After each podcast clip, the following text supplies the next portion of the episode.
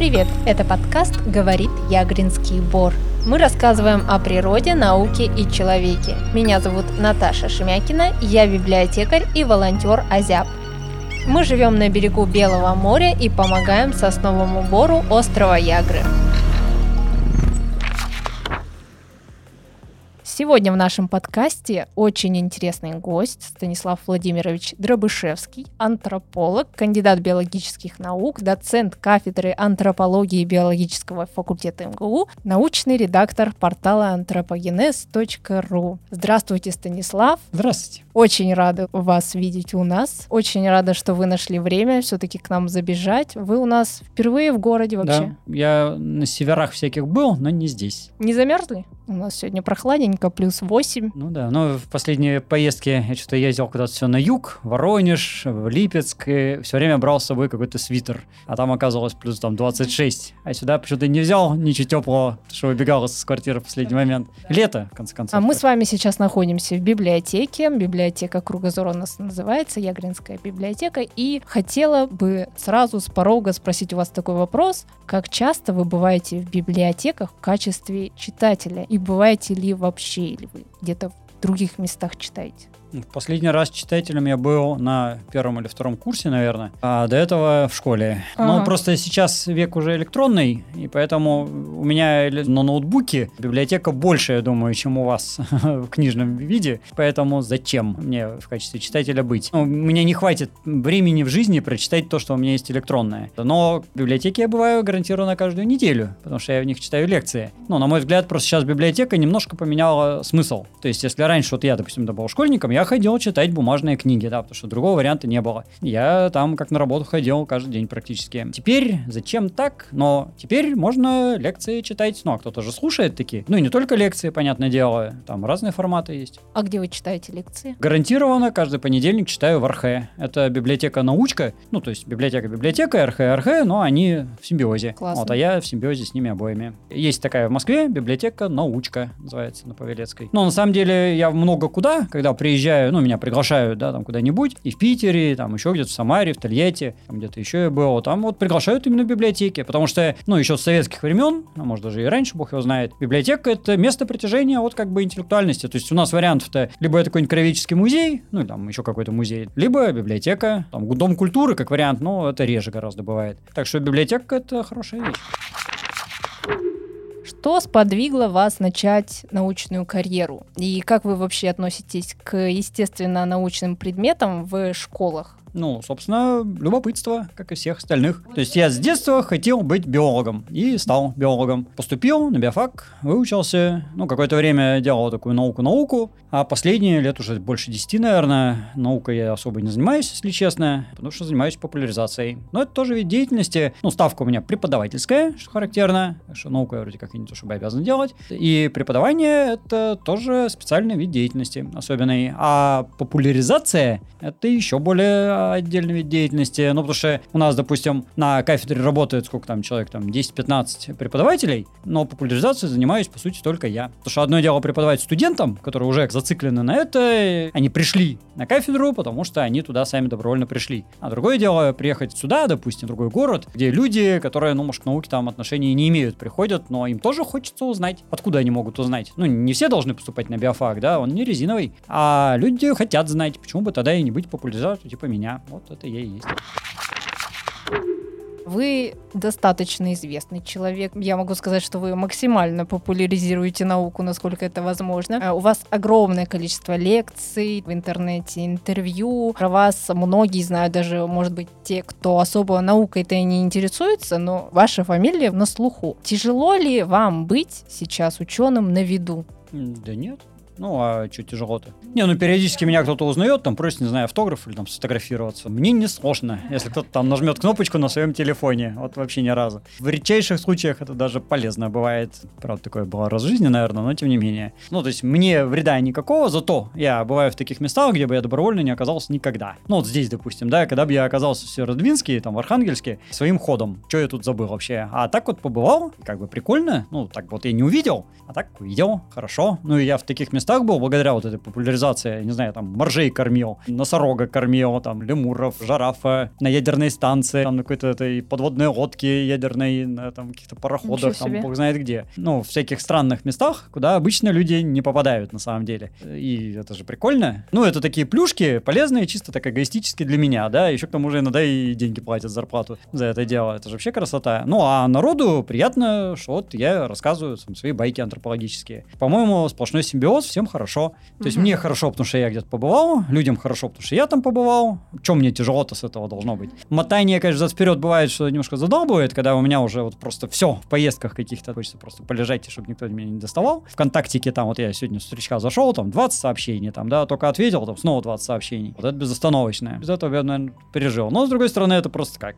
необходимое такое условие, можно сказать. Опять же, там, тыкнуть кнопочки на компьютере, ну, не такая смертельная прямо тяжесть. Вот видите, и вам хорошо, и нам хорошо, всем хорошо, все счастливы очень. Прекрасно.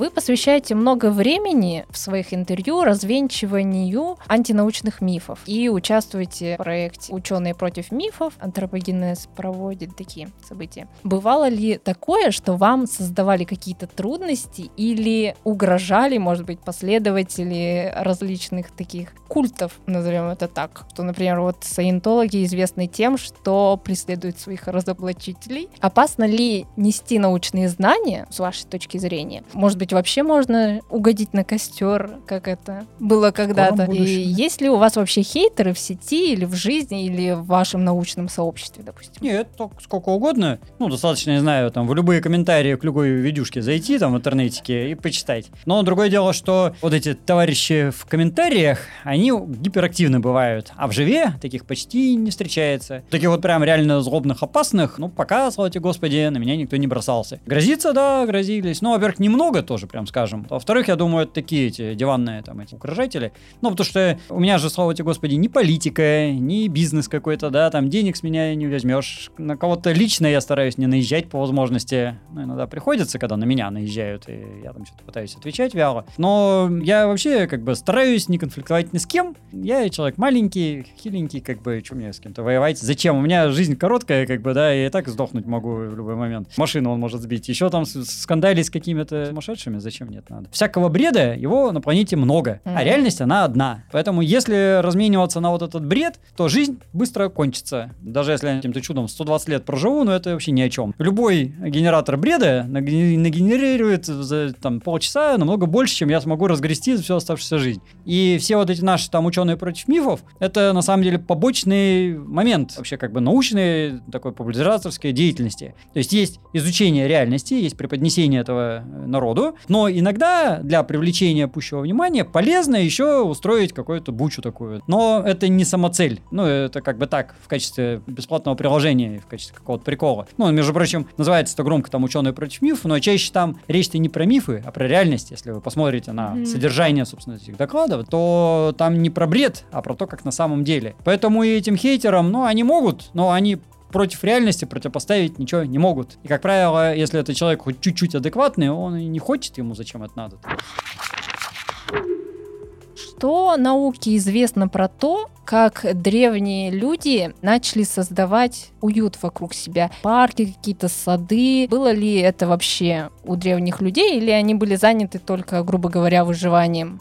Ну, у древних точно этого ничего не было, потому что они жили в парке и в саду по определению. Они жили собственно, да, в саду. Ну, только что с волками, с какими-нибудь там рядом, да, с гиенами. Но у них не было вообще, в принципе, идеи видоизменять среду целенаправленно вокруг себя сама концепция активного видоизменения среды вокруг себя, ну, это в лучшем случае какая-нибудь античность, и то в каких-то отдельно взятых там царских дворцах. Ну, может, там какой-нибудь Древний Рим еще, там Древняя Греция, может, Египет, что-то такое было. А так вот целенаправленно и массово, ну, это века там с 18 может, какого-нибудь там 17 -го. Ну, какая-то вот эпоха Возрождения, там что-нибудь такое, где парковая культура, английский сад, французский сад, там парк, еще что-нибудь такое, там Эрмитаж. И то, если посмотреть там чуть вправо, чуть влево, там такая дичь. В 19 веке, вот когда там немцы, что все было по прямой линии, все квадратное, строгой длины там трава, и чтобы деревья там определенной формы. Но это совсем недавнее. И просто возможностей не было, да и надобности не было. То есть это бешение жиру. То есть вообще это появилось исходное тут как царские какие-то приколы, когда такая там вилла Адриана, да, там вот в Древнем Риме. И вот они там поставили там этих каменных крокодильчиков, какие-то пруды, фонтаны, там 50 там беседочки, колонны. И вот видоизменение какого-то красивого места вот рядом со своим жильем. Но чуть вправо-влево там уже коровники с гусями и как бы все, дичь полная. А сейчас просто мы настолько хорошо и кучеряво живем, цивилизованные люди, которые, что мы можем это менять в таком зримом масштабе прямо, чтобы вот не только рядом с дворцом правителя это было, а еще и на обычных людей немножко тоже распространялось. Ну и тут вылезают какие-нибудь эти урбанисты доморощенные, да, и говорят, а что это у вас тут какой-то там дичь?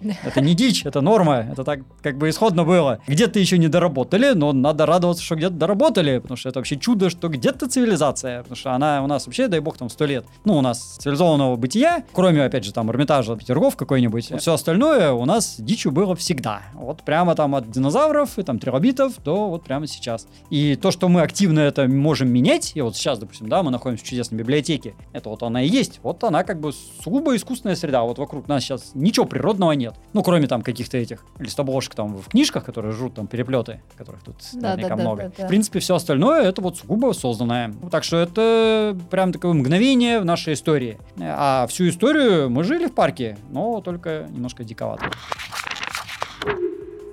Продолжительность жизни нормальной, ну, вот сколько там, 80, да, 100 лет сейчас стала в 20 веке с появлением антибиотиков. И вот часто я слышу, наверное, вы наверняка слышали, что люди и думают, и говорят, что вот раньше еда была нормальной, экология была экологичной, все было прекрасно, сейчас одна химия, и вот из этого мы все тут болеем и все такое. Как Ну, вы к этому жили относитесь? почему-то 20 лет, а теперь 120 лет. Посмотрите, как жили предки. То есть, да, конечно, они в целом были здоровые, но только потому, что при малейшей болезни они просто помирали тут же. Потому что медицины до поры до времени не было вообще, потом она была такая очень первобытная, там, шаманы с бубнами, с каким-нибудь максимум. Поэтому они жили очень экологично, но так они и кончались так же экологично, и в итоге их жрали гиены. Вот если вы не против, что вы в 20 лет помрете и вас сожрет гиена, то да, можно жить как в природе. Это еще подразумевает аскарит каких-нибудь, там, цепня какого-нибудь здоровенного, там, 10 метров длиной, вши, блохи, что там еще бывает, да, клещи какие-нибудь. Все это как бы в комплекте входит. Ну, чтобы у вас там не было аллергии там на березовую пыльцу, давайте вам аскариду и там астрицу еще лучше, да, чтобы щекотало в определенном месте. Очень интересно. Зато экологично, да? Очень экологично. Ну вот, Но, да, мы как бы часть среды, но мы теперь живем в три раза, не глядя, больше, да, скорее всего, даже не в три. У нас дети не помирают через одного. Даже еще сто лет назад помирало большинство, строго говоря. Меньше выживало, чем как бы помирало. У кого дети есть, да, представьте, что вот все ваши дети уже умерли, вы родили еще столько же, они умерли, еще столько же родили, они умерли, а потом еще только там двое выжило. А вот не то, что там двух родили, они так и живут, в общем, благополучно, да, или там одного чаще всего, а если вообще есть ребенок. А то, что мы там помираем от сердечно-сосудистых и рака, которого раньше не было, ну, потому что не было, не доживали просто до таких болезней, Мгм. не было шансов дожить до раковых заболеваний, хотя и у астрооптеков неизвестны. Ну, вот, или там до сердечно-сосудистых. Но сердечно-сосудистые мы, строго говоря, на скелете и не увидим никак, что еще неизвестно, там они не были наверняка. Просто их раньше съедал какой-нибудь там лев. Или там убивал сосед, скорее, там даже, если это развито какое-то время более-менее. А теперь э, человек, он не может жить бесконечно. Есть ограничения чисто физические. У нас срок годности все те же там 30-40 лет. А дальше мы начинаем разваливаться, да. Но и то, даже при этом мы умудряемся жить. И численность тогда была все человечество, там, тысяч 10 человек, ну, там, в разные времена по-разному. А теперь 8 миллиардов человек. И мы живем уже везде. Сейчас уже не, не найдешь места, где людей нету. Ну, это или какая-то тундра уж совсем дикая должна быть, где там жить невозможно, или там океан какой-то глухой. В океане тоже там все мусорные пятна плавают.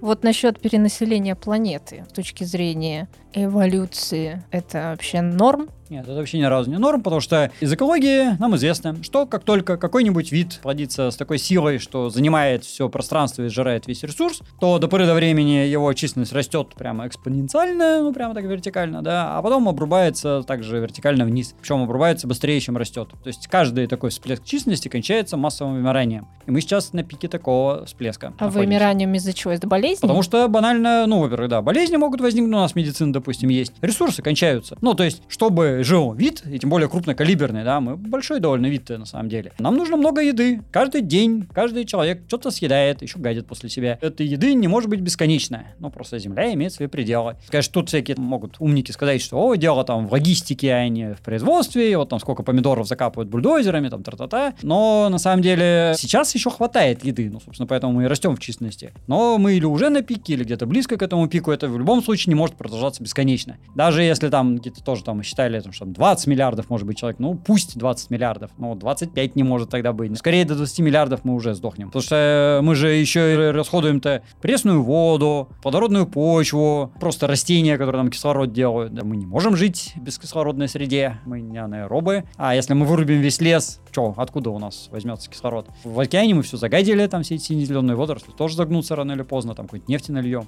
Поэтому такой рост, он в принципе не может быть бесконечный. Какой-то предел у него есть, и скорее всего мы уже где-то близко к этому пределу. Ну а к тому же мы же не хотим просто жить, как там австралопитеки. Ну, там, Да. сажал какой-нибудь корешок и счастлив, доволен. А мы же хотим красиво жить. Мы же хотим, чтобы с э, микрофончиками, да, и чтобы там подкасты были. Да, и чтобы потом с телевизора там какого-то это смотреть, ну, будь там это телефон, экран, там чего угодно. В таком-то режиме это же нужно медь, никель, что там еще добывает, цинк какой-нибудь. А это вот тоже ограничено все. Человек такой паразит получается сейчас, наверное, да? Ну, тут э, тоже самоуничтожаться до беспредела тоже не надо, потому что любое живое существо вредит своей среде обитания, так или иначе. Просто мы слишком активно это делаем, и иногда совершенно бессмысленно. Большинство населения планеты могло бы жить гораздо лучше, если бы кое-кто не зажирался выше как бы нужного. Вот вопрос, как это отрегулировать ну, люди как жадные. построить коммунизм в масштабах планеты. Вот в том-то и дело, да, что у нас жадность, и причем она эволюционно тоже обусловлена. Мы же всю жизнь эволюционировали в условиях недостатка ресурсов. Поэтому вообще шел отбор на то, чтобы вот захавать все, сожрать все, собрать весь ресурс, как бы, да, себе и никому ничего не отдавать. А всех конкурентов загнобить. Но кто-то понимает, что другие люди планеты это вообще не только конкуренты, они еще и сподвижники, вообще без них тоже же так не получится. А кто-то не понимает, кто-то уже настолько зажрался, что он уже вот настолько эгоист, что дальше некуда. Вот как это отрегулировать, пока не знает никто. В этом и проблема. Что у нас там типа сколько там, 2% населения планеты живут кучеряво, да, а там 80 в полном отстое, но оставшиеся там получается 18, допустим, да. Ну это от цифры говорю, понятно, там с потолка, но где-то порядок, я думаю, такой. Они так что-то более-менее средний. Сейчас э, на многих YouTube-каналах, вообще в интернете, стали появляться много популяризаторов, но вот среди них есть и псевдопопуляризаторы. Как вы к ним относитесь? Во-первых, я не сильно их видел, если честно, потому что, ну, я не смотрю таких персонажей, я верю, что их полно. Да. Ну и как неизбежности, а что делать-то? Ну, это просто статистика. Есть, условно, нормальное распределение. Есть некий средний уровень, условно, стандартный школьный учитель, допустим, такой вот базовый. Есть какие-то там супер выдающиеся персонажи, есть, очевидным образом, супер не выдающиеся персонажи. И таких будет чисто математически, ну, где-то примерно половина. А скорее там будет ненормальное распределение, а ненормальное, это значит, что один хвост будет длиннее другого, и как раз отстойный хвост будет длиннее. Ну, вот это как бы распределение этой кривули. Потому что халтурить легче, чем стараться. Но это как бы более чем очевидно. Но если есть востребованность, ну, а более того, сейчас действительно, ну, даже меня когда приглашают, сплошь рядом так прямым текстом это говорят, что вот мы заметили, что ваш контент востребован, и мы вот какая-то там своя эта контора, вас приглашаем, вот потому что увидели, что у вас там много просмотров. Это прям прямым текстом, не стесняясь, говорят. Ну, если они не могут меня заполучить, ну, заполучат кого-нибудь еще, какого-нибудь халтурщика, легко, почему нет Они видят, что да, вот это есть сегмент рынка, за него какие-то можно получить деньги так или иначе, ну, там, или какие-нибудь книжечки выпускать, там, лекции, звуковые дорожки, там, что угодно. И халтурщики неизбежно появятся. Ну, тут естественный отбор, а как бы способ один. Стараться не халтурить самому. Вот я стараюсь как могу задавать планку, когда читаю лекции, я стараюсь, чтобы оно было, ну, более-менее научное и при этом доступное. По возможности не косячить, хотя тоже, конечно, косячить, тут сплошь и рядом. Какие-то книжечки пишу, там что-то еще, да, там видео, ну и разные форматы. Мы мультики снимали, и ролики видео, и лекции, и выступления, и все что угодно. Соответственно, если есть заданная планка, то халтурщикам труднее будет. Насколько просвещение и эко-просвещение положительно влияет на человека сегодня? Вообще влияет ли? Могут ли, допустим, популяризаторы науки соперничать с э, новостными каналами, с какими-то шоу-бизнесом, еще что-то такое в охвате? То есть это пользуется популярностью? Э, Это просто немножко разные вещи. То есть понятно, что у людей разные интересы. Ну и, например, Меня нету цели соперничать там с политобзорами или там экономическими обзорами, да, или там с новостями там про спорт какой-нибудь. Это бессмысленно, потому что спорт спортом, а австралопитеки австралопитеками. Оно одно другое не исключает никак. Есть какая-нибудь политика, да, есть экономика, есть там кулинария какая-нибудь, есть, не знаю, там про путешествия, а вот у меня про австралопитеков. Ну, может, они не так востребованы, но, опять же, у меня нету цели, чтобы вся планета разбиралась в австралопитеках. Но если кому-то хочется узнать про них, Собственно, я даю возможность. И поэтому это просто один из вариантов познания бытия. Есть много разных направлений как бы деятельности, да, и явлений природы, про них можно по-разному рассказать, почему бы и не про науку. Глобальная цель, чтобы люди просто критически мыслили. Ну, потому что если человек будет вникать хотя бы чуть-чуть в палеонтологию там астралопитеков, он неизбежно будет нормально мыслить. А потом он эту способность нормально мыслить направит еще куда-нибудь. Вот мне уже несколько раз обращались люди с такими неожиданными моментами. Последний, допустим, был персонаж. Я там руководитель какой-то фирмы, которая занимается распределением поставок товаров там в магазины. И он, слушая мои лекции про эволюцию, стал лучше вести вот этот свой бизнес с этой поставкой себе. в магазины. А одна женщина мне написала, мой муж дальнобойщик, и слушая ваши лекции, стал лучше тормозить на подъемах. Как вообще австралопитеки связаны с торможением на подъемах? Это мне и врачи что-то такое писали и говорили, какие-то личные отношения там неожиданно у людей завязываются, потому что они про австралопитеков послушали. Все ну, взаимосвязано. Есть, э, связано это просто через наш мозг. То есть, если я включаю свои мозги, чтобы осознать про проконсулов, да, и прокаториусов, мозг заработал, ну, невозможно все время думать про проконсулов, дальше он он будет думать про свою жизнь. И будет он там дальнобойщиком, торговцем, ну, каким-то инженером. Какая разница там, строителем, архитектором, кулинаром, юристом. У него лучше будут работать мозги, они работают. Поэтому я говорю, нету цели у нас конкурировать с экономистами. Если экономист будет знать про антропологию, он будет лучшим экономистом. Вот меня последнее там приглашали, допустим, айтишники, которые там искусственным интеллектом занимаются. Вот что я им рассказываю там про строение мозга, вот они занимаются там какие-то кнопочки тычут, да, разрабатывают. Но им интересно, они хотят знать. Вот меня айтишники приглашают последнее время вообще регулярно. Ну все, дорогие слушатели, все идем смотреть лекции Станислава Дробышевского и да будем... не только меня. Не, много есть Я, например, я сам тоже вот слушаю там по истории, по астрономии, мне какие-то мысли в голову приходят. Потому что просто ассоциации возникают неожиданные, иногда совершенно случайные.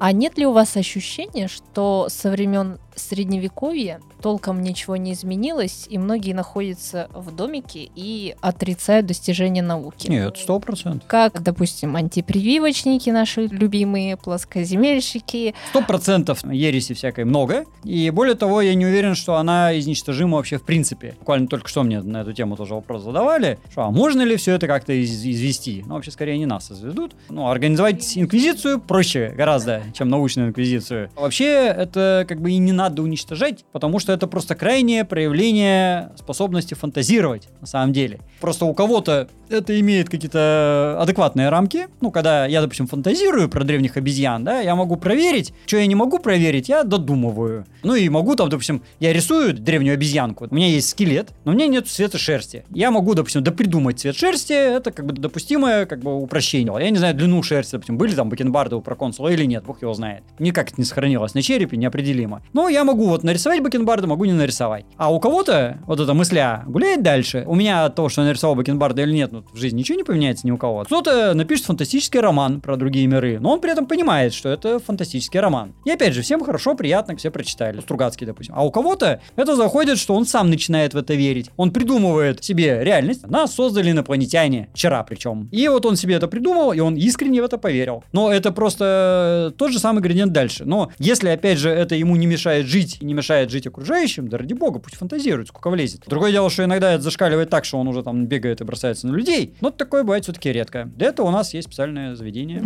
Вот антиперевивочники, они же, получается, вредят. Вот это уже вредят, да. Вот для этого у нас есть специальные такие заведения, но уже другого рода. По-хорошему, да, если эти антиперевивочники кого-то довели до того, что он умер просто банально, ну их надо судить. Я не уверен, что у нас как бы это реально так довести до суда. Но по-хорошему это просто подсудное дело, ну, доведение до самоубийства, а что, ну, доведение до самоубийства у нас точно статья есть. Ну вот сейчас корь же, она возрождается. Да, там вот у нас сейчас только еще... что был этот карантин на ну. половину факультетов в МГУ. То есть вот есть норма, есть край нормы, а есть уже за нормой. Просто плоскоземельщики это край нормы. То есть они так, строго говоря, никому не вредят. Ну, слава богу, не они запускают звездолеты. Вот есть уже за пределами, это уже когда конкретный вред, прям вредный вред. Таких надо отлавливать и судить. Мне так кажется, что человек должен жить там, где тепло. У нас в Северодвинске, в Архангельске, много еще где достаточно суровый климат. Жить в таких условиях, наверное, не очень удобно людям, особенно древним людям, и смог бы древний человек жить в таких условиях, или наша здесь жизнь это что-то противоестественное, или это нормально? С точки зрения австралопитека, это противоестественно, очевидно. А с точки зрения неандертальца или там раннего кроманьонца, нормально. Тем более вы учтите, что, ну, здесь-то во времена неандертальцев, в принципе, ледник, я так понимаю, лежал. И тут вообще никто не жил, в принципе. Но когда ледник растаял, мезолитические охотники какие-нибудь, да, или там еще лучше неолитические товарищи, вполне себе можно жить, потому что если вы сюда только-только заселились, пусть дубак, да, и там полярная ночь еще полгода, но, тем не менее, жертвы-то навалом. То есть вас тут пять человек, и до горизонта вот все эти там лоси, кабаны какие-то, ну, кабаны не уверен, что здесь есть, не знаю. Зайцы какие-нибудь, птицы дофига, да, и рыбы навалом. А что еще надо для полного счастья-то? Главное, что жратвы полно. А с топливом тоже беды особой нет, я так понимаю. Там что, здесь березки там растут. И можно жить. Ну, немножко холодно, но они, заметьте, ну, там, взять там неолит какой-нибудь, да, там 5000 лет назад, допустим. Они не знали, что бывает по-другому вообще. Потому что они сюда пришли, они же не на машине приехали, а они же шли сюда тысячи лет и шли через там центральную полосу, где ледниковый период тоже был вообще на самом деле, тоже ё-моё. Так что здесь во времена неолита по-любому было уже теплее, чем где-нибудь там в Воронеже во времена ледникового периода. Ну, есть, я не знаю, у эскимосы, им еще хуже и вроде как. А ничего, они счастливы, довольны. Ну, пока им не рассказали, что у них все плохо, они были счастливы, довольны. Так-то понятно, что жить надо где-нибудь в Танзании. В рамках АЗИАП, Общества защиты Ягринского бора, периодически проходит акции «Большая уборка». По сути, это как субботник. Вы как-то говорили, что ваш путь от метро до кафедры МГУ усыпан фантиками. И светочи науки тоже, к сожалению, мусорят. Если мораль — это следствие эволюции, то сколько времени уходит на то, чтобы пределах одной группы, там условно возьмем Северодвинск, 180 тысяч у нас жителей, выработалась норма поведения, в лесу нельзя мусорить. Еще миллиарды лет понадобится. Там может быть, это несколько поколений должно пройти, или это должны быть жесткие наказания. Должен быть какой-то дядька с большой дубиной с гвоздями, который будет всех кидающих фантиков фигачить по голове. Ты за одно поколение все перестанут кидать фантики. Но вот, насколько я понимаю, в чудесной Германии, там вот такими методами частота до сих пор наводилась. Ну, как вы думаете, могут уйти субботники вообще в прошлое, там, через сколько-нибудь лет? Я бы субботник как раз делал, ну, так, ну, не то, что принудительными, да, потому что это тоже пользы немного. Но как-то гораздо активнее бы их внедрял. Потому что если человек детства сам поубирается несколько раз, он будет меньше мусорить. Потому что он поймет, что он бросает, ему же потом убирать. Не просто так в советское время было там за хулиганство 15 суток, это убирание территории. Ну, оно и сейчас формально есть, но сейчас что-то я такой не уверен, что оно реализуется. По-хорошему, это вот маленькие дети. Вот они еще там в детском саду, в школе. Мы когда вот, допустим, учились, мы там регулярно убирали территорию вокруг своей школы. Ну, я и не мусорю, собственно. Вчера на вокзале там стоял, на Павелецком, отправляясь в Аэроэкспресс. И какая-то тетка там курила-курила, и даже вроде как бросила этот свой бычок в мусорку, но, естественно, по своей убогости не промахнулась. Потому что очень сложно вот попасть в мусорку там диаметром сколько-то, да, бычком. Конечно, она уронила и побежала, это, дымя там как паровоз. Бычок остался валяться. Ну вот, как бы, потому что дичь. Вот ее бы тут же какой-нибудь там этот проходящий товарищ с гвоздями, ухватил бы и заставил бы там собирать. 10 раз так заставить, и все, и не будет бросать. Мы вот как раз только что были в Москве, и около нашего отеля стоял мужчина, курил, в общем, и вот он докурил и в клумбу его запихал. Да. И ну такой, ну а, а чего? Просто у нас никакой врожденной чистоплотности нет, к сожалению. Мы не еноты, не кошки, даже не носороги. Да, вот вы говорили, что да. люди древние, вот они жили там в лесу, да, и все, и нормально. Бросили, ушли там за 100 километров и плевать им. Тем Может, более, это у нас они врожденное? Как, они же мусорили таким, что как бы все из природы. То есть они mm-hmm. взяли деревяшку, бросили обратно деревяшку, но она сгнила, и какая разница, это вот деревяшка так валялась или они бросили, вообще никакой разницы нет. Шкурка какая-нибудь, да, они там содрали со зверюшки, бросили, там сам этот енот сдох, или они бросили эту енота тухлого, как бы вообще никакой разницы. Теперь-то мы мусорим не тем, ну, бычков-то не было тогда. Так что у нас этого врожденного нету совсем. Это только вот э, либо через воспитание, либо через палку с гвоздями. Ну, должно сочетаться на самом деле. Адекватные люди через воспитание, ну, вот я, например, не мусорю, да, меня не надо бить палкой с гвоздями, не бейте меня. Вот, а если кто-то не перевоспитуемый, и ему сказали не надо, а он все равно бросает. Второй раз, третий раз, ну после третьего раза, ну или он неадекват, и тогда палка с гвоздями. Или адекват, тогда сам научится.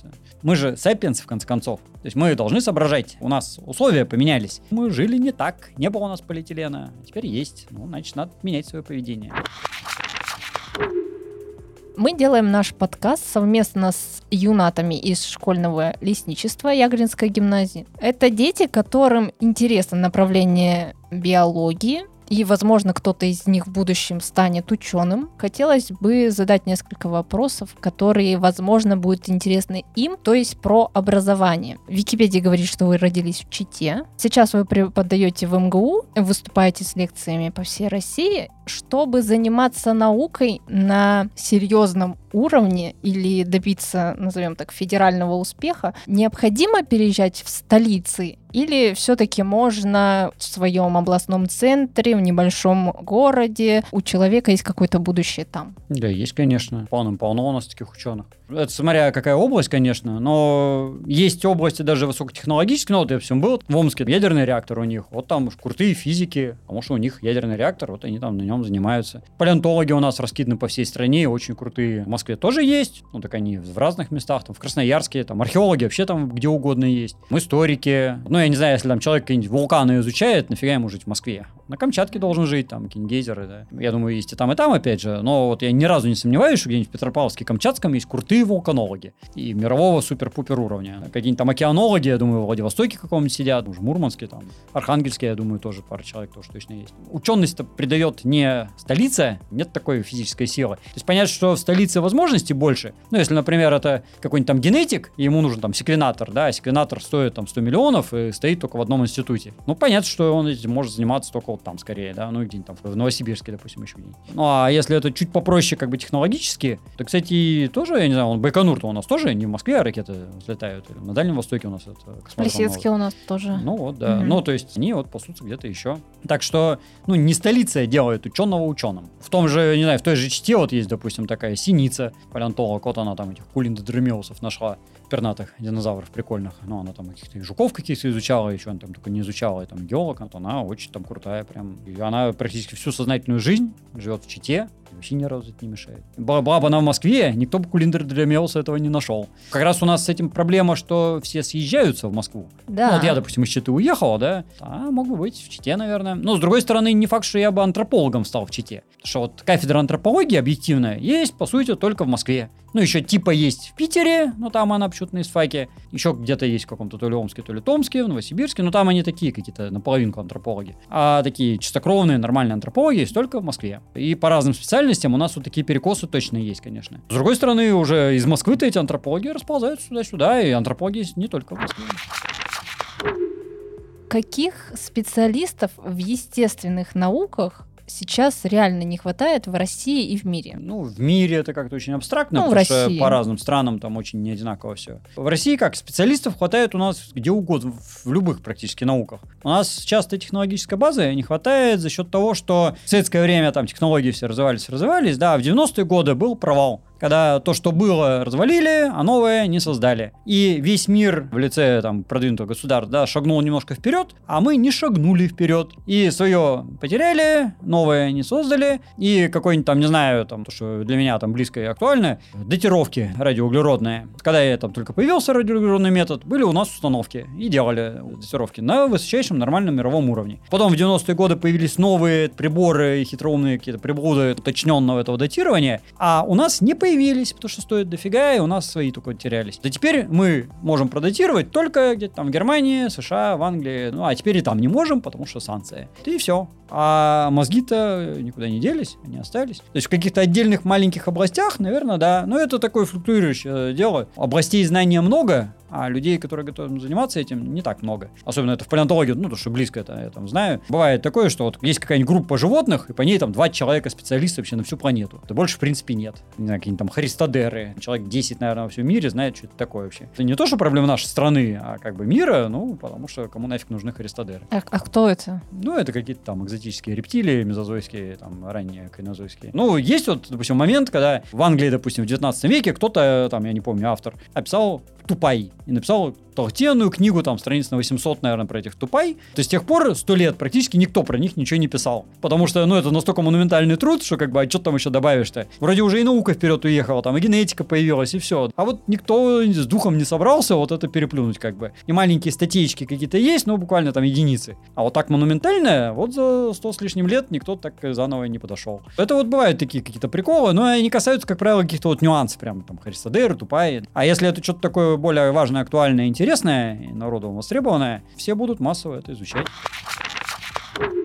В одной из своих лекций вы говорили, что учебники по биологии последний раз обновлялись в 60-е годы 20 века. И вы, преподавая биологию, имеете два варианта. Один, который нужен для ЕГЭ, и один, тот, который на самом деле есть. Вы можете назвать хотя бы парочку каких-то прям шикарных ошибок, которые есть в учебнике биологии? Классика, то, что антропология моя любимая касается, что до сих пор в школьном учебнике есть дрепитеки, которые предки человека. Дрепитеки — это действительно ископаемые обезьяны, которые родственны предкам человека, ну, так же примерно, как орангутан для нас. Примерно то же самое, что есть орангутан предок человека, да, потому что дрепитеки — такие европейские, ну, там, частично китайские орангутаны, по факту. Ну, такие ископаемые, странные, своеобразные, но тем не менее. А мы в это время сидели в Африке, то есть вообще на другом континенте, на всякий случай. Но просто вот эта информация про Дриопитека, она появилась где-то там в середине 19 века, когда их там откопали вообще. И поскольку на тот момент других альтернатив не было, ну его посчитали предком. И так он до сих пор кочует из учебника в учебник, вот до 21 века добежал. И, собственно, вот когда я преподаю, я говорю, если будет вопрос в ЕГЭ, выстроите предков человека. Первого пишите дриопитек, он там у вас 100% в списке будет. И надо галочку поставить. Типа, там обычно бывает, расставьте по порядку, да, там дриопитек, австралопитек, homo erectus, sapiens, вот там 4 этих пункта будет. Но знаете, что на самом деле нифига не дриопитек, а на самом деле проконсул, а во времена дриопитеков какой-нибудь там кениапитек. Про проконсула и кениапитека до нашего учебника дойдет, и, ну, когда я умру уже. А почему? Почему так сложно исключить из учебника то, что уже не работает? Легко исключить, но для этого наше героическое Министерство образования должно напрячься и заказать нормальный качественный учебник. Я, кстати, видел учебники, которые с нормальной вот этой линейкой, допустим, предков человека, да, и даже там проконсул был. Но тут проблема, что ЕГЭ создает какой-то там идиот, который э, не знает, и для него это дриопитек. То есть вот в этом-то как бы вся и печалька, что даже если будет правильный учебник, а ЕГЭ все еще будет дебильное, то правильный школьник скажет проконсул, или увидит, что нет в списке проконсула, кого выбирать, да, а дриопитека и нельзя выбирать, потому что он не предок, и чего, как бы, вот с реальностью расходится. То есть вопрос к Министерству образования, почему оно допускает. Причем это же не только биологии касается, там чего угодно, истории, математики, химии. Допустим, Светлана Бурак есть такая лингвист, вот она в какой-то лекции, там тоже на эту тему что-то спрашивали, она говорила, что многие, по крайней мере, правила русского языка, которые есть в школьном учебнике, они к реальному русскому языку отношения не имеют. Откуда они взялись, что это вообще такое, вообще непонятно. То есть нормальные лингвисты, ну она нормальный лингвист, как бы, да, здорового человека. Вот, они говорят, что это чушь, как бы, нет таких правил в природе. Но в учебнике откуда-то они нарисовались, ну вот они есть. И вот школьники обязаны их зубрить, опять же, потом в каком-то там дебильном ЕГЭ сдавать. И то же самое касается, не сомневаюсь, там всего остального.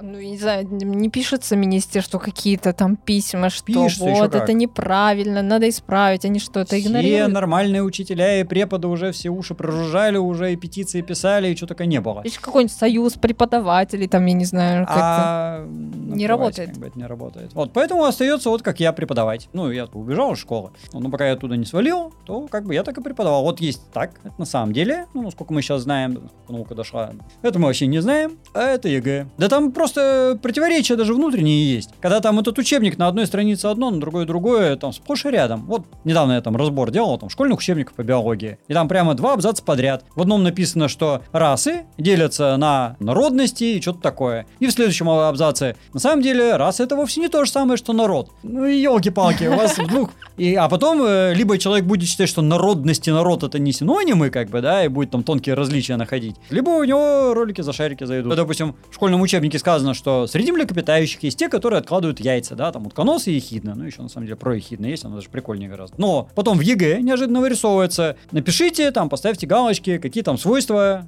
млекопитающих. И там надо написать живорождение. Живорождение это не свойство млекопитающих. Это свойство большинства современных млекопитающих. Ну, во-первых, не большинства вообще, что большинство ископаемых, видимо, яйцекладущие такие были. И более того, живорождение есть, не знаю, живородящая ящерица, у нее даже название живородящая. Половина гадюк живородящие, там кто угодно живородящий бывает. Рыб живородящие, гуппи, господи, он у каждого в аквариуме болтаются гуппи живородящие. И поэтому живорождение это не свойство млекопитающих. Ну, один из вариантов. На данный момент, да, действительно самый распространенный, но не единственный возможный. Но нет, надо галочку поставить, что какой-то дебил вот туда пропихал. И там такого бреда как бы очень много. Потому что надо систему менять обратно на нормальную советскую. Хочется верить, что что-то сдвинется. Я надеюсь очень сильно, что эту болонскую систему похоронят обратно, откуда она и вылезла. Да, Но да. так и ЕГЭ туда же надо. Но только что-то про ЕГЭ я не слышал ни разу. Про ЕГЭ сказали, что не будут. Ну, последний очень раз, когда печально. читала. Архангельская область наша известна находками отпечатков вендобионтов. В Котласском районе были найдены обширные залежи костей звероящеров. В урочище Куртяева и в Кинозерском парке есть стенды на экотропах, рассказывающие о стоянках первобытных людей. А знаете ли вы, какие-то выдающиеся археологические находки в Поморье, ну, в нашей стороне, на русском севере, может быть, которыми можно гордиться и которые внесли существенный вклад в науку. Ну, если честно, я не знаю, по той простой причине, что я не ориентируюсь в поздних временах. А в ранние времена, которые мне интересны, тут просто ледник лежал. И тут, в принципе, ничего быть не могло по определению. Тут люди не жили. Самое ближайшее место вот э, здесь, это какой-нибудь полярный Урал, стоянка базовая, там неандертальцы сидели. Ну, какие-то там ранние сапиенсы, может быть, еще, ну, что-то такое. И какой-нибудь вот Брянск, да, в Хотылево, где я копаю, ну, там, во Владимире, Сунгире. Вот это самые геометрически близкие места. Ну, и, и где-то уже там на западе, не знаю, какая-нибудь Голландия, вот, Бельгия, ближайшая там, какая-нибудь Северная Германия максимум. А здесь просто тупо лежал ледник, и было невозможно жить. А люди здесь заселились, когда ледник растаял, ну, это вот какой-нибудь там мезолит в лучшем случае, да, там неолит. Это уже мне мало просто интересно. Я в этих временах плохо соображаю. Ну, так, общие какие-то вещи знаю, но конкретно про Архангельскую... Тут наверняка есть дофига стоянок. Неолита здесь точно немерено, но я в нем не рублю. Несерьезный вопрос. Вы много читаете о верованиях аборигенного населения разных континентов. Э, Если бы вы жили долгое время среди племен охотников-собирателей, то какое бы у вас было личное тотем животное? О, а его же не выбирают. Какое было бы, такое и было. С ним рождаются. Ну, какой бы вы себе выбрали? Нельзя выбирать А. тотем. Ну, Вот в том-то и прикол, что это вот э, вы родились какой-нибудь там, не знаю, колючей ящерицей, да, и будете колючей ящерицей, все. Родились там лошадью, попугаем, там, не знаю, какаду. Значит, будете какаду. Так что тут это нельзя выбрать. Ну хорошо, какое вам больше понравилось? Ну, если есть какая-то там даже доля выбора, допустим, то она же по наитию приходит, на самом деле. Ее не выбирают вот так сознательно. В этом же вся фишка вот этого первобытного мышления, что это нерациональный выбор. То есть вы-то меня сейчас спрашиваете, что мне там нравится, эстетически, да, там, не знаю, руконожку бы выбрал. Сердце лежит. Первобытный человек, он ничего не знал про руконожку, скорее всего. На Мадагаскаре, может, что-то я там и видел, а так, ну, он там не первобытный уже был. Я бы выбрал, может, руконожку, там, не знаю, муравей это тоже прикольный зверь. Но там же это по наитию, вот он идет, там, споткнулся, головой о пенек стукнулся, и, а, я там какаду. Кур-кур-кур, как бы. Но это мистическое мышление. Его нельзя так вот прямо взять и выбрать. Ну, это как шаманы примитивной версии, что вот на него там напали дуки, и он стал шаманить. И там рационально это не объясняется. То есть, ну, с точки зрения рационального мышления, это просто шизофрения, и у него кукуха поехала. Но вроде как он себе не вредит особо, да, другим тоже. Ну, бубен бьет. Ну, значит, шаман. Шаманская болезнь, она даже термин такой, шаманская болезнь. Вот напали на человека духи, ну, приходится как бы отбиваться там бубном. Ученые читают научпоп? Да, я читаю. А Кого вы читаете, кого можете посоветовать нашим слушателям, или есть у вас какая-то очень любимая книга, которую вы прям всем настоятельно рекомендуете прочитать? Последнее, скажу так, это что я прочитал, это про динозавров России. Она так называется, по-моему, «Динозавры России». Там Атуча нарисовал картинки, это я помню. Хорошая книжка про динозавров России. Очень профессионально написана.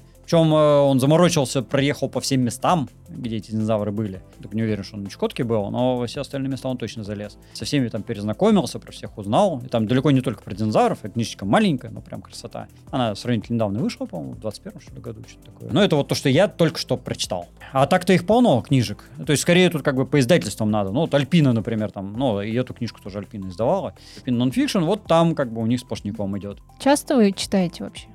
Э, я непрерывно читаю. То есть как, я не всегда читаю популярное что-то. У меня же как, бытие-то это езда в электричках в основном и в метро. Ну и там либо писать, но не всегда удобно бывает. Вот когда неудобно писать, я читаю. Поэтому у меня обычно есть в сумке ноутбук и книжечка. Если не что-то популярное, популярное как раз я реже читаю. Я последние там много лет читаю всякие путешествия, например. И вот сейчас стану, ну, про динозавров я уже прочитал, и читаю путешествия по Амазонке, там про индейцев, каннибалов, там год среди индейцев, каннибалов. Э, ну, он так и называется, год среди каннибалов.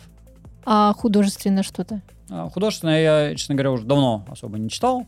Ну, потому что оно с некоторого момента скучное. Вот когда я стал читать путешествия всякие, выдумки писателей — это полная фигня. То есть вот э, когда читаешь, как человек реально тусовался среди индейцев-каннибалов в Амазонии, там в 1905 каком-то году или когда он там был, это гораздо круче, чем... Э, ну, никто не придумает такого. Вот э, фантазии не хватит это сочинить. И оно интересно просто, оно мне и познавательно, оно как и научно-популярное заодно тут же по ходу. И, и как фантастика, да? Ну, фактически она фантастика, потому что такого вообще не придумаешь, это говорю. Спасибо большое, Станислав. Очень были рады видеть вас у нас. Приезжайте к нам еще в Северодвинск, в Архангельск. Надеюсь, вам у нас понравится. Как только пригласите.